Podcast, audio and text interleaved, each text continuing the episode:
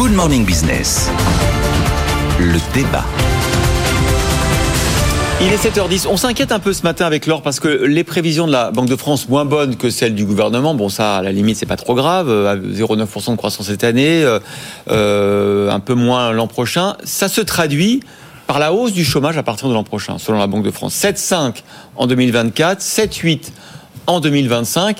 Est-ce que, est-ce que la fête est finie Est-ce qu'effectivement, euh, inéluctablement, euh, la machine vertueuse de la création d'emplois va s'arrêter? Forcément. Ben forcément, vous êtes à un moment où euh, les entreprises remboursent leurs prêts garantis par l'État, où cette fameuse bulle de l'entreprise zombie commence à exploser, ce qui est parfaitement logique. Vous avez vu les chiffres de défaillance d'entreprise. Je rappelle que la défaillance, ça se termine pas forcément par une liquidation. Enfin, dans la plupart des cas, si. Bah, là, les défaillances sont en hausse, très sensiblement. On va retrouver des niveaux qu'on connaissait avant Covid. Il est évident que malgré l'incroyable recul des gains de productivité, qui est plutôt une machine à fabriquer de l'emploi avec peu de croissance, c'est pour ça qu'on a réussi à avoir des créations d'emplois complètement anormales avec une croissance de l'ordre de 1%, il est évident que cette machine-là va s'enrayer. Je suis pas du tout, je suis pas du tout surpris que l'INSEE nous annonce que euh, euh, le chômage va repartir à la hausse. Banque de France. Euh, pardon, la Banque de France. ce qui veut dire qu'évidemment, l'objectif de 5%, qui est l'objectif du gouvernement, est aujourd'hui à peu près inatteignable. Alors, justement, l'INSEE considérait avant l'été, et je ne sais pas tellement sur quoi ils arrivaient à fonder leur perspective, parce qu'objectivement, réussir à nourrir une perspective 2027 sur la question du chômage, mmh. c'est loin. C'est quand même assez lointain. Ils mmh. considéraient que c'était encore atteignable. Et eh ben aujourd'hui, on se rend compte qu'a priori, ça va être quand même hyper compliqué, malgré les subventions à l'apprentissage qui pourtant, enfin qui normalement devrait reculer, ce qui veut dire que la dynamique de l'apprentissage va peut-être pas être exactement aussi puissante en, 2024 qu'elle l'était jusqu'ici. Donc évidemment, on va avoir un ralentissement des créations d'emplois, c'est absolument évident. Euh, c'est pas une surprise. Après, évidemment, c'est un sujet politique puisque euh, euh, il faudrait créer 700 000 emplois d'ici à 2027. Or, on sait que maintenant, dans la cohorte des 7,1% de chômage qui reste dans le taux de chômage, on a principalement des gens qui n'ont pas de qualification, qui ont le niveau bac ou à peine le niveau bac. La formation, l'employabilité des personnes, c'est pas quelque chose qui se fait rapidement. Euh, donc oui, évidemment, le chômage va repartir à la hausse, euh, à peu près aucun doute là-dessus. Là-dessus, la fête est finie. Après, quand vous prenez la, la, livraison Banque de France d'hier, il n'y a pas que des éléments négatifs quand vous prenez pouvoir d'achat, quand vous prenez inflation, quand vous prenez consommation, quand vous prenez investissement des entreprises. Il n'y a pas que des éléments sombres dans les perspectives 2024. C'est clair que le plus sombre, c'est évidemment euh, le retournement du chômage. Donc c'est l'inversion de la courbe selon Macron. Jean-Marc, est-ce qu'on retrouve notre fameux cycle qui a été détérioré par le Covid Je pense que nous sommes en train de retrouver le cycle qui effectivement avait été ébranlé par deux événements aléatoires extérieurs, qui étaient la Covid d'une part, euh, la guerre en Ukraine et ses conséquences sur l'économie mondiale. Maintenant, on retrouve la dynamique du cycle. mais votre cycle, il devait remonter. Là, il remonte pas avec le, le bah, chômage. remonte les, oui, chômage. oui, mais le chômage, c'est le cycle, c'est sur la croissance.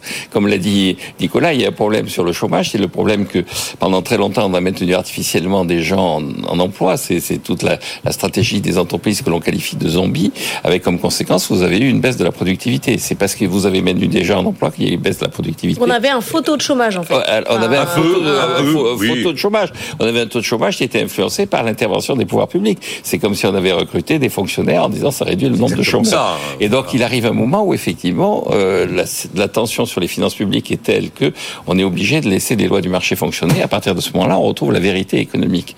Ça ne veut pas dire pour autant que euh, le, Alors, effectivement, je pense que le, le, taux dans la législation actuelle, le taux affiché, les objectifs affichés par le gouvernement euh, euh, sont relativement inaccessibles. Néanmoins, on voit bien qu'il y a trois tendances assez lourdes. La première tendance, c'est le fait que la population active est en train de stagner désormais, et malgré les réformes des retraites, c'est-à-dire la réforme des retraites a comme objectif d'augmenter la quantité de main-d'œuvre disponible Or, les projections de montrent que maintenant, on est sur une sorte de palier en termes de population active. Et, on voit ça autour de nous, d'ailleurs. Il y a des pays dont la population active et la population générale baissent. Donc, ça, c'est un élément qui joue à court terme positivement sur le chômage, à moyen terme plutôt négativement.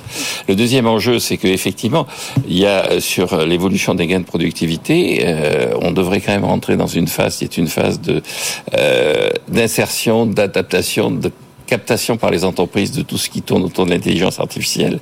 Et là aussi, dans un premier temps, ça supprime des emplois, mais à l'horizon de 4-5 ans, on peut penser qu'on aura véritablement des emplois.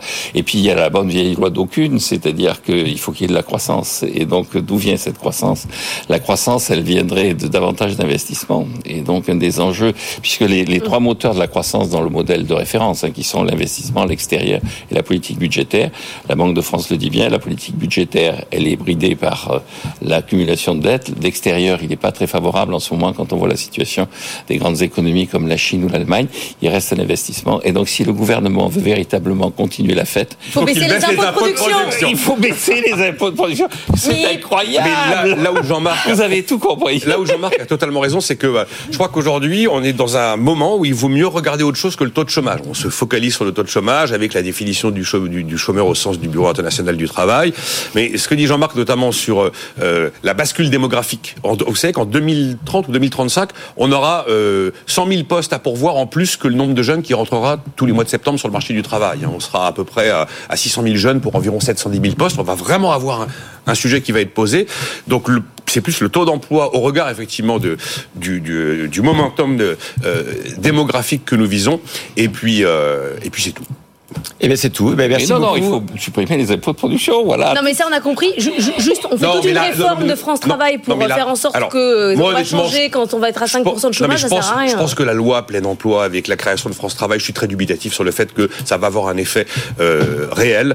Euh, vous savez que ça, fait, ça suppose de faire travailler énormément de gens ensemble qui n'ont pas l'habitude de le faire et qui ne savent pas le faire. Non, on peut quand même, sur le taux d'emploi, encore une fois, imaginer qu'on commencera à avoir les dividendes de la réforme des retraites quand on sera arrivé en 2027. Et tous ces éléments-là, démographie et euh, réforme des retraites, ça a un effet sur le taux d'emploi. Regardons le taux d'emploi plus que le taux de chômage. Merci Nicolas Do, Jean-Marc Daniel. Tout de suite, on va parler de bah, l'économie de demain, celle du lithium. Il y en a en France, hein, et, de la géothermie. On est avec euh, le Xavier euh, pour Arverne. Vous avez vu ce qu'on a découvert dans le Nevada?